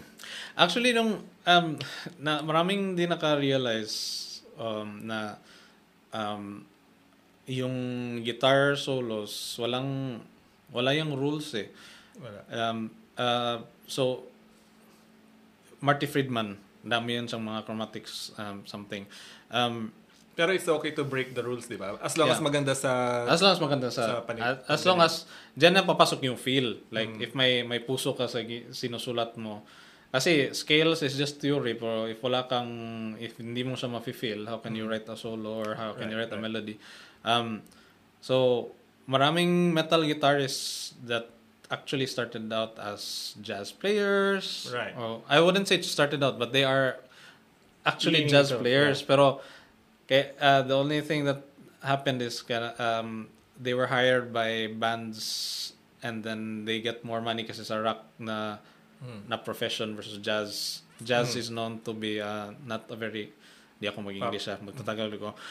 kasi marami akong um, kilala na jazzer dito, sa dito. Um, so, yung jazz kasi is, uh, hindi siya known as very lucrative na route of being a musician. Um, It's the most under undervalued. underrated, undervalued. Yeah, na- yeah, yeah. So, um, I'm sure jazzers agree. Alam nila yun. I, mean, alam nila I yun, bet. yeah. Pero it's the feeling within you playing the, the jazz rather Yeah. than you being popular. Yes, exactly. Jazz is yun talaga ang ano ang core um, attitude of jazz. Um, the more hindi maintindihan ng tao, the more mas magusto nila. Gusto nila. That's why jazz exists in the first place. It's supposed to mess up yung yung yung um, common understanding yeah, of yeah. uh, image of music. Rules. So, the rules, yeah. Jazz is supposed to break the rules. So, Ah. um, going back, so yung mga jazz guitarists, sinahire ng big bands, they they pay more. So, yun, like Yun guys like um, uh, Chris Poland from Megadeth, I'm sure is, ano, uh, he's a jazz player.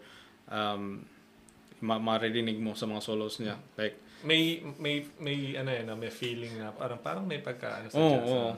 Like, uh, yung mga solos niya before, di ko maintindihan eh. No, no, Parang, parang nag-ano to siya. Like, Nagloloko parang lang. nagloloko lang. Pero, ngayon, like, lately, hindi lately, pero recently, nung pinakinggan ko ulit yung mga solos niya, grabe pa yung solos Com- complex. Very ah. complex yung theory behind it. Um, and, uh, yun, yun lang yung point ko is, ano, um, if, if yung guitar is, you put distortion into it, kahit jazz solo pa yan, magiging metal solo Metal yan. solo. Yeah, yeah. And depende sa kung ano yung uh, tumatakbo na rhythm behind it. So, Anong effects meron ka?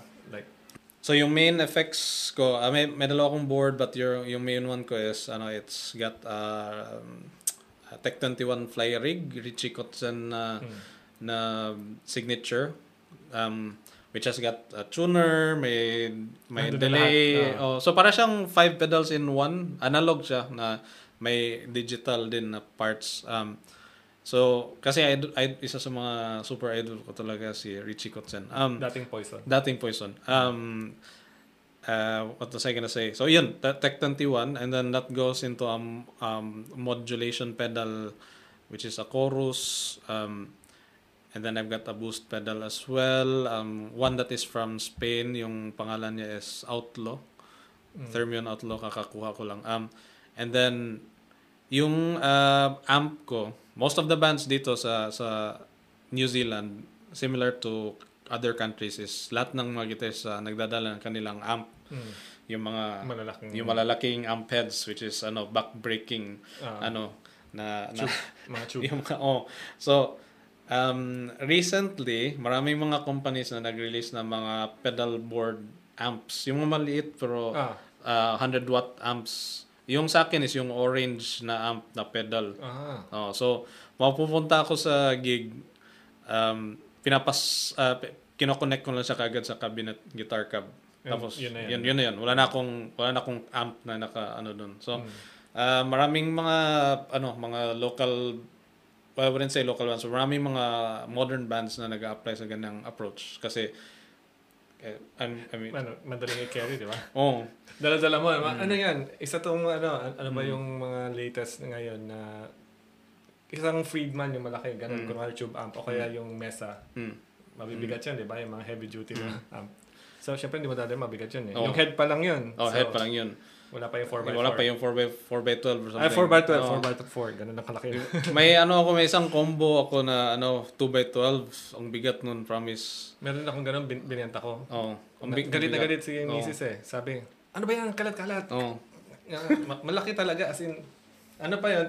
Nanghinayang ako kasi ano siya eh. Vintage 30. Oh. Sabi ko, sayang. Nas- Pero, sayang. uh, sa- sige. Na- next time. no.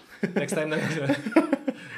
yung ano, yung combo ko is Carvin. Ay, di ko na banggit, ano, sessionist, session guitar ko sa isa sa mga reggae bands dito sa Ah. Wellington. Oh, may banda dito na Culture Embassy. So, okay. Pag Filipino or Kiwi? I mean, Um, Kiwi ka naman, pero, sorry. Uh, mixed mixed. Okay. Mixed. So, um, yung uh, uh, si Ras, Ras Judah yung parang stage name niya. Um, he's bot from Botswana. From Ah. Botswana, I think it's somewhere in Africa. Um, para silang uh, 12-member band. Like, maraming members sa Mm. Parang stage. ska na. Oh, Ah. oh, maraming may trumpet section, may ano, may be- uh, ano, um, percussion. Hmm. Tapos marami siyang sessionists, isa ko doon. Ah, okay. So nagme-message na siya naming lahat like, eh may gig tayo sa I think few weeks from now may gig kami sa Ah, Parliament. ang galing ah. Oh, so um may gig tayo sino pwede. At kahit apat na gitarista yung pupunta okay lang. Pero I mean um at the moment sa pool of sessionists niya tatlo kaming siya which is nagigitara siya. Yung isa acoustic player, ako lang yung electric guitar player niya. Okay. So, um, yung vision kasi niya is parang multicultural band. So, um, yun. So, um, in, kaya binanggit ko yan kasi yung, for, yung 2x12 ko is yun yung ginagamit ko sa reggae nga gig. Mm. Kasi yung reggae sound yung parang um, yung clean sound na hinanap ko is hindi ko makukuha sa pedalboard ko. Well, makukuha ko pero mas maganda kasi pag doon sa 2x12. sa combo ko. So, nung tumugtog kami sa Rogue and Vagabond um, a few months ago, first kong ano session sa kanila, di ko alam na magpe-play ka pala kami for 3 hours straight. Wow. so, tapos, yung yung... siguro yung pinakamagaling na gita- gitarista eh mag ano ba 'yan? Anong tawag doon yung mag-ano sa kamay sa daliri. Oh. Yeah.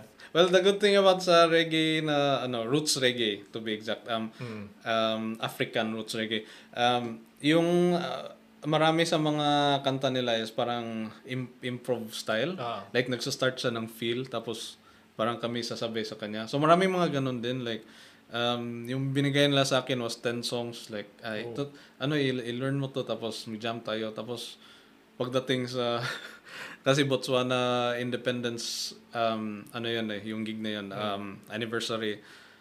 Tapos, sabi niya, let's play this. Hindi ko alam yan ah. Oh, maki, So- maki, ano Oh, ka. nagkikaroon ako. Tapos, two hours na tayong tumugtog ah. Pero okay lang, as long as Okay lang, oh, Ah.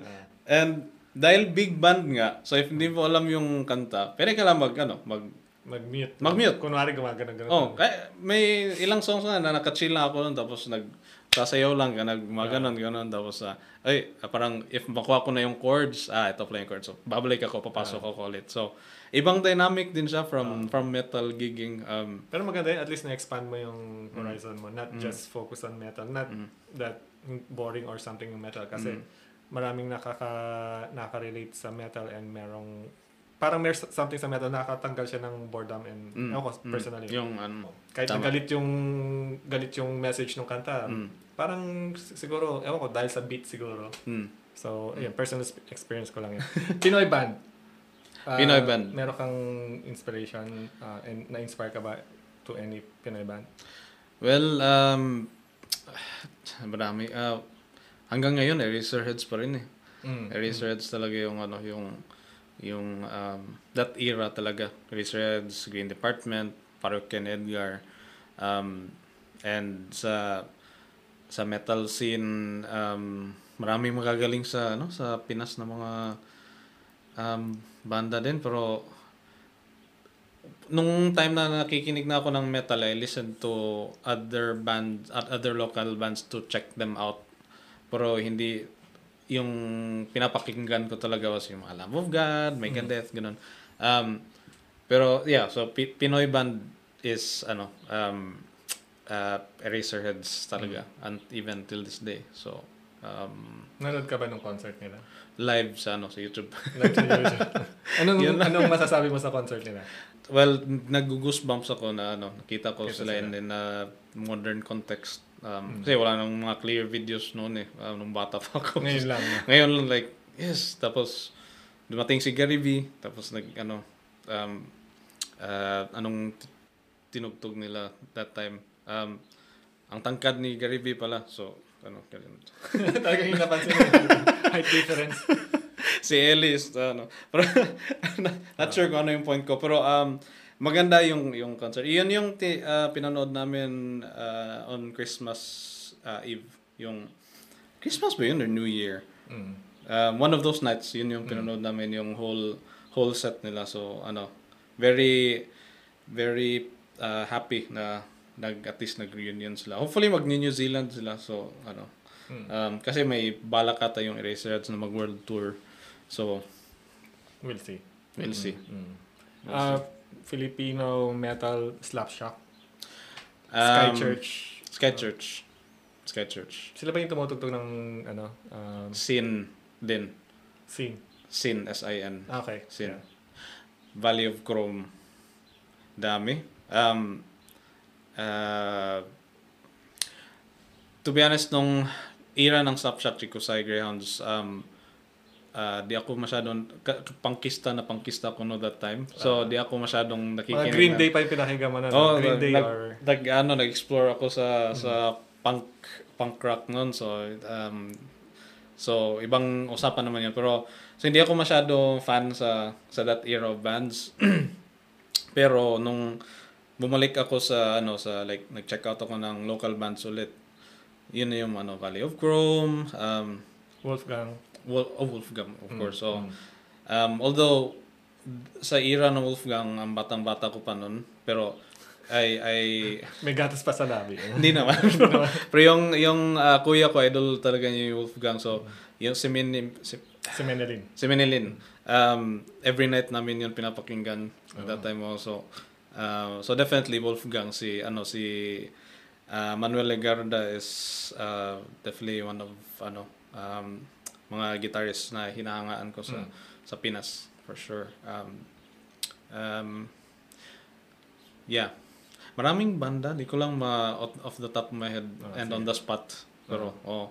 Sky Church for sure kasi nakasama namin sila sa ah, punk hardcore show um, on one of the gigs sa Cebu. Tapos biglang dumating yung membro ng Sky Church. Di, di ko pa alam kung sino sila. Tapos, sino to sila? Tapos, ah, ano, bisita galing Manila. Kasi, kasi may, ano, may, um, may festival sa Cebu yung Sinulog, parang big Ah. ci- city festa. Yung na nangyayari ng uh, every sinulog, yung mga dumadayo na mm, bands from Manila is pagdating nila sa Cebu, may mga booking sila pero pupunta sila sa mga maliliit na bars na may mga gigs din. Tapos tumutugtog din sila. Right, right. Yun yung nangyari sa Sky Church at yung Tropical Depression one time na um, may punk and hardcore show. Uh, tapos tumugtog yung Sky Church out of nowhere para para kung mag mind blown. Grabe.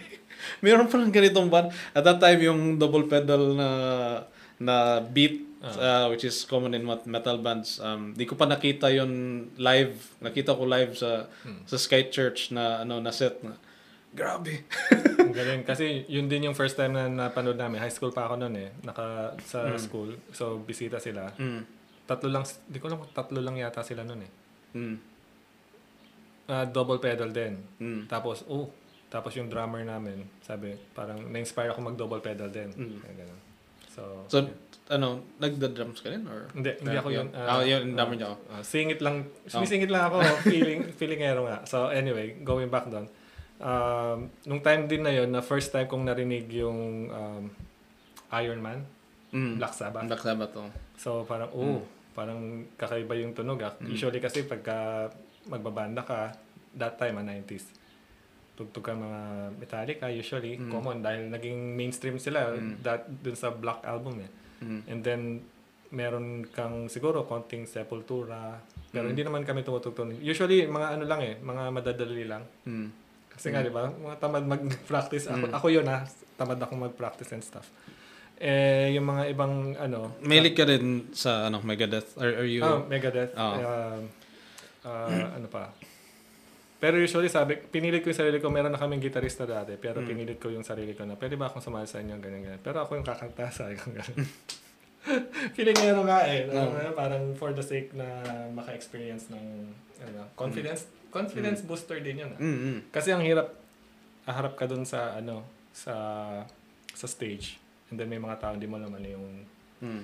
yung ano, eh high school pa kami nun. And then, tumugtog din kami ng About a Girl ng Nirvana. Mm, mm. So, yan. And then, ah, ano pa ba? Yung For Whom the Bell Tolls. Mm, mm. Yan. Mga ganun. Yung mga, di ba madali lang yun? For Whom the Bell Tolls. Mm, Yun. mm, Oh, yun mm. lang. Okay, madali lang. Pero magaling yung guitarist, lead guitarist namin nun eh. So, Mm. nung time na yun, pagka high school ka, tapos may marinig ka na nag-shred, parang, Mm. oh, papatingin ka lahat, di ba? So, yun. Mm. Ayun, yun lang yung mga experience ko nun. Yung ba, hindi ko na matandaan, subtle, ano na lang. Nag-slam dance. Mm. Kung meron kang tarpaulin sa Pilipinas, or kahit dito, na para mabasa ng mga kababayan, ano lalagay mo sa tarpaulin? Welcome to New Zealand. Gusto ko yan. It's actually deep, ha? Ah, Kasi- it's- ah. When you're moving from the Philippines, it's it's very ano siya. Um, it takes a lot of guts na kumaalis ka sa comfort zone. So um, what better message na makita mo from a fellow kabayan na you're welcoming them. So welcome to New Zealand kabayan. Tapos siguro may maliit na text na um, kain tayo.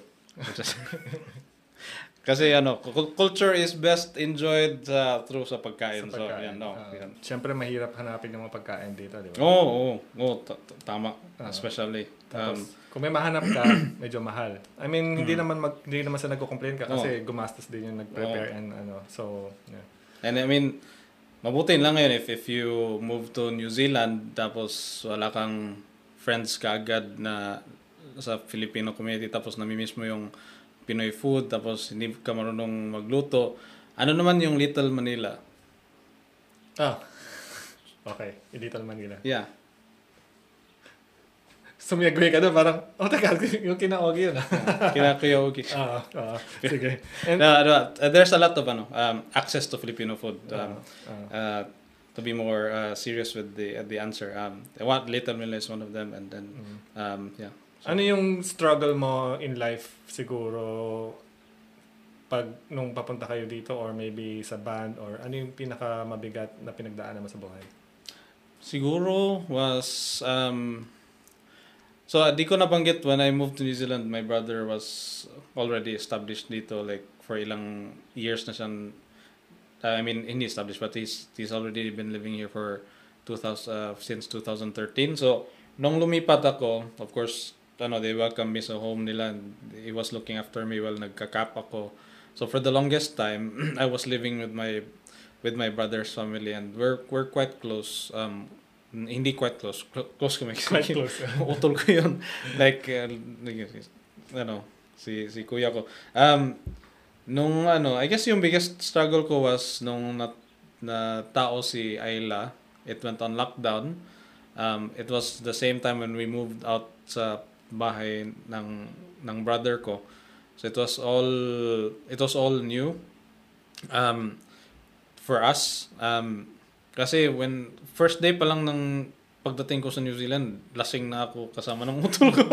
Para lang kaming nasa Pinas ba? Ah, tapos um so yung yung bagay na ini-enjoy namin together sa Cebu Di na ganun ganyan. pa rin Ah. dito. So um nung umalis sila sa Australia my daughter was young um and we suffered a few lockdowns so hindi ka hindi kami naka spend time ng ng uh, a lot of time together yung family niya at yung family ko. So um nung umalis sila I guess it was a bit of um uh, quite challenging because um I at that time gusto talaga namin na mag mag um, well uh, dinis desire namin na yung anak ko is will will grow up with their cousins and all that Tap- tapos si um hindi lang talaga nagkataon yung opportunity na ano na I mean uh, no, let, me, let me rephrase it he found better opportunities sa sa Australia then they moved there so um, we kind of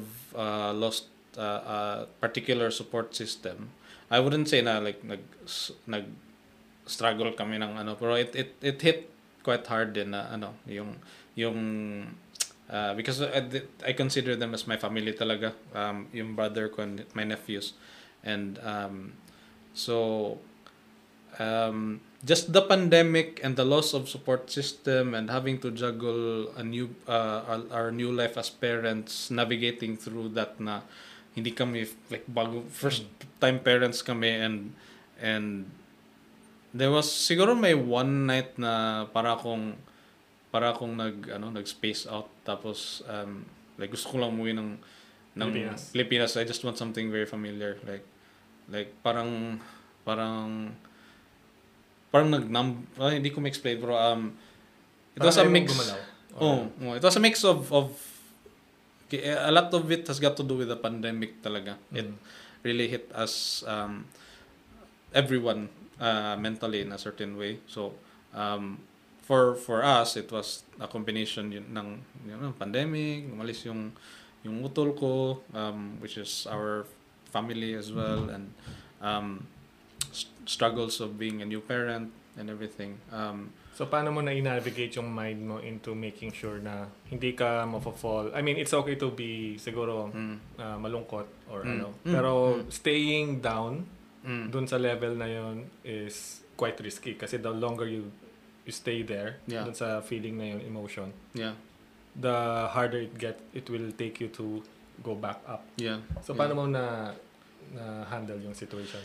Well, hindi naman ako na ano, like um how I handled that situation, I just ano, kept on Well, the good thing about being a new parent then is wala kang tulog. So, I didn't have time to process my feelings. so matutulog ka na lang. oh, tutulog ka, gising ka, tapos may pockets of time in a day ka na marirealize mo na, ah, ano, may mga malulungkot pala na mga bagay sa buhay ko. Ay, may bata. So, Oh, wala na. Wala na. Diyan ka muna. so, Balikan kita. um, um, yeah, as funny as it sounds, that's actually how I get through um, um, uh, in a bad mental state was just doing being very busy. So, Mm. um, naalis ko yung isip ko. And, ano, I mean, it gives us a, like, babalik lang ako sa, ano, sa loss of support system. Um, we're at the stage now na excited na kami for for visit uh, in visiting sa Australia in sometime in the future kasi kaka-citizen lang namin. Yes, Cute. congrats. So ano, may may reason na kami bumisita doon kasi andun yung ano yung mga nephews ko.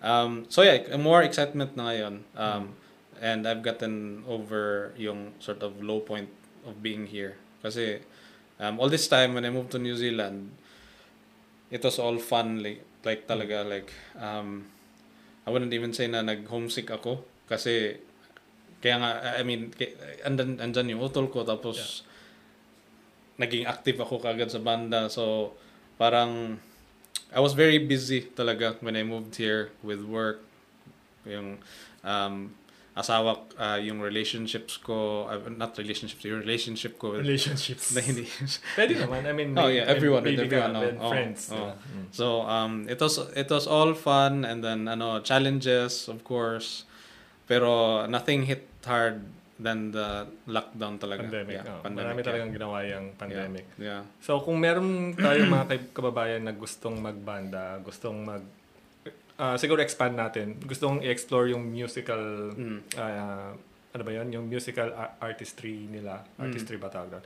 Or yung musical side of things nila dito sa New Zealand. Anong mapapaya mo? And Mm. at may masasuggest ka ba? Kunwari gustong ma- mag-create ng sarili nilang album. Meron, meron yung self-produced album, di ba? Mm. So, pa- anong may papaya mo sa kanila? Um, so, uh, always be curious and be open to um, a new environment. So, um, yung best advice ko talaga and and will always be is uh, do not stay in your comfort zone all the time. Um, especially na andito tayo sa labas ng Pilipinas. I mean, uh, out of nasa ano over abroad tayo. So, eh, we can feel very alone um, a lot of times kasi kasi kaya, nasa ibang lugar tayo pero actually thrive in that situation. Um, think think of it as an open canvas. You're given uh, a blank canvas and it's up to you what you want to do with it.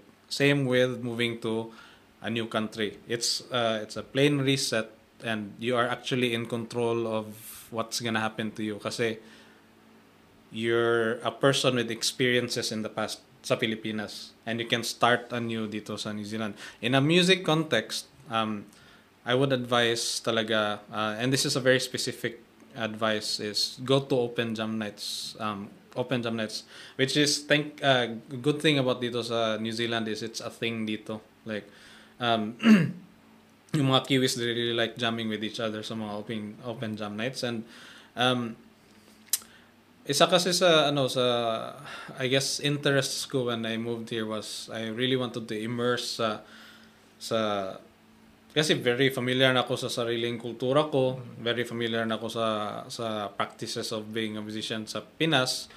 I wanted to venture on how how music scene in New Zealand is. So um Uh, so yung hinahanap ko talaga was going into jamming with other people from other places. Um, yung pero hindi siya selective. I was just just pouring myself out there. Um, which turns out yung mga jam nights, um, dami niyang na ano na provide na opportunities opportunities ko. And also um, if may accomplishment ka sa Pinas uh, isang in terms of say isang bagay uh, pagdating mo dito, humble yourself kasi nasa ibang lugar ka. And when you collaborate with other people, it is really important na very open-minded ka sa ideas with other people because um, that that that uh, develops yung ano yung um, growth and and ano um, basically your uh, understanding of, of how music works really. Pero um, binanggit ko lang yung accomplishment kasi um, uh, before I left Cebu, may solo album ako na sinulat ko which I'm quite proud of. But when I moved here, it was back to zero. And so my pride ako, no, may ano, sa, uh, back in Cebu, ano, um, I was quite active to a certain level. May mga tao na, naka, ano, like, familiar sa mga songs ko. Dito wala, back to zero. So, um, I didn't have pride, of course. I didn't have to swallow pride because I'm not a very prideful person. Pero it, it, I had to sort of like just really swallow the pill na nasa bagong lugar ako, walang nakakikilala sa akin, and then I'm just gonna go out there, meet new people, jam with people, and be, when you meet new people, don't expect na may makukuha ka. Be genuine, like, know them, ano, be, be interested sa kanila. And that in energy will reflect back sa'yo. They will spend time with you because you were very... Value. Yeah. So, um, it is very important to be genuine. Yun lang. Um, yan, dami kong advice na binigay doon. Okay. May message ka ba sa mga ano, saan ka mahanap? Uh, so, uh, siguro, uh, yung music, you can find my music on, ano, um, if you search sa Spotify, uh, Lord of the North, ma- long story, pero yun yung pangalan ng solo project ko. Um, so, that's where you can listen to my solo material. Um, yung isang banda ko, which is Dark Divinity, and Scorn of Creation, they're both on Spotify, the usual platforms din. Um, Dark Divinity has a website, uh, darkdivinity.co.nz. Pwede kayo maka-order doon ng mga vinyl, CD, t-shirt. Ito, Oo nga. Titignan ko nga kanina, pang, ang cool naman ng, ikaw nag-design yan? Hindi, yung drummer namin. Drummer. Oh. So, siya may, yung ano. may pagka-artistry yung drummer. Ano siya, pag-design. visual, Visual, designer ah. siya. Oh, so magaling siya sa mga Kaya siya sabi yung- ko, ayos kong design ng shirt. Oo. um, dala ko next time or something. Yeah, Pag ano. Kasi may ano, ah, may mga extra pa doon. Pero um uh, yun, na- sa Facebook namin Dark Divinity, Scorn Creation. Um in terms of gigs, uh, we usually post there. Um yung isang banda na sinesessionan ko, yung Culture Embassy, we play mostly sa Rogue and Vagabond. My other, my metal, yung metal bands ko sa Valhalla or either San Fran. At the moment, my gigs kami for out of town sa Palmerston North and there's one in New Plymouth. But um, we'll, op- very engaged kami sa social media so may mga gig announcements will be there and hopefully pupunta kayo. Um, minsan na nahiya ako mag-invite ng ano ng ng um, ka- kabayan sa metal gigs kasi hindi ako sure if mahilig sila sa metal. Uh, particular kasi yung crowd. Hindi naman sa ano like yung Valhalla kasi is is, uh, is a very specific vibe. So um, initially intimidating for lahat ng tao doon they're actually nice people. Pero um, but yeah, if if ano if um, gusto nyo I'll I will uh, ano message nyo ko um, if if curious Meet kayo. mo sila personally sa Valhalla. Sa Valhalla, tapos samahan ko kayo. Kasto sila sa harap mo. Oh, Actually, na, na-intimidate talaga ako first doon kasi, um, well, I, I wouldn't say intimidated. It's mainly because wala akong kilala doon. Tapos, Feeling ko yun yun eh, dahil wala ka lang kilala. Pero yung crowd, especially sa metal, I mean, Mm. very tight crowd. Oo, yeah, tight- oh, yan, tight yan. crowd. Yan Kasi yung tama. Kahit anong genre naman eh, di ba? Oo. Meron kang parang hindi mo feel kasi hindi mo alam. Mm. Yeah, hindi mo alam. Yeah, yung tama. About Oo, yung tama. the genre. And Yeah. Sa metal kasi mukha lang parang intimidating yung mga Yeah. tao usually. Yeah. Lahat naman eh, kahit anong genre, may nag-aaway na banda-banda, Tama, kahit tama, sa metal tama. Or whatever. Yeah. Same lang naman siya ng other Mm. bands. Nagkataon lang na on the darker side of life Yeah. yung, Yung- yung music. Yung mga, of.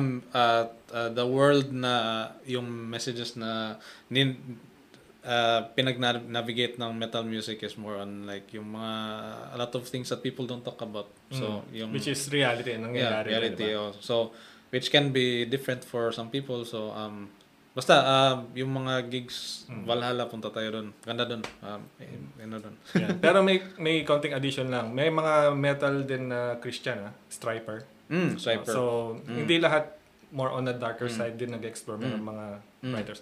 Wala, just to ano lang din, baka kasi inisip nila puro dark side lang kinakanta nyo or Actually, yung ano yung um, dr- drummer namin sa Scorn, um, ano siya, uh, siya yung drummer ng Saving Grace na banda which is a well-established hardcore band na na, tour Mm. sa sa US. Like they have a really huge following sa sa hardcore na uh, music internationally. Um, they're a Christian band. Saving Mm. Grace yung pangalan. Um, so and it's very aggressive uh, form of music which is hardcore na ano very um uh, fast paced na ano yung anyways check check out niyo yung Saving Grace um yun Alright. So, thank you sa time and appreciate and Mm. hopefully next time maka ulit ulit ah, ano Mm. pa tawag doon magkaroon ulit ng session na ganito. Kaka-jam tayo. Yeah, and uh, magka-jam tayo pero puro intro lang ha. Ulit ko. Make sure lang natin puro intro. Ah, no. So kung meron namang hindi intro, titingin-tingin lang ako ganun, hanggang ganun. may may I think may idea ako sa Sa- sige, sa sige. ano sa paano natin i-approach yung jam na ano hindi siya like continuous siya Oo. like ano anyways um, Sige, next time siguro next try time. natin explore para lang merong twist or Mm, something. mm. So, sige. Maraming salamat ulit. Thank you.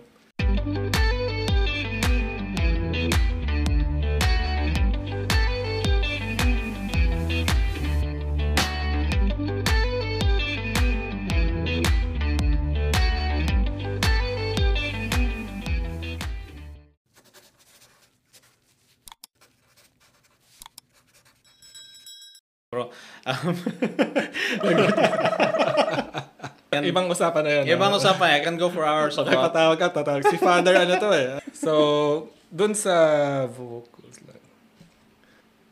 Teka, nawawala na ako eh. Sa dami ng sinulat ko. Right. Um, okay. Hmm. Hold your thought. na, na ano talaga ako dun sa isang camera. Usually like dime bag. Mm. Minsan, nung time na high school ako, gusto ko kung maging, gu- gusto ko maging si Dimebag. Hindi.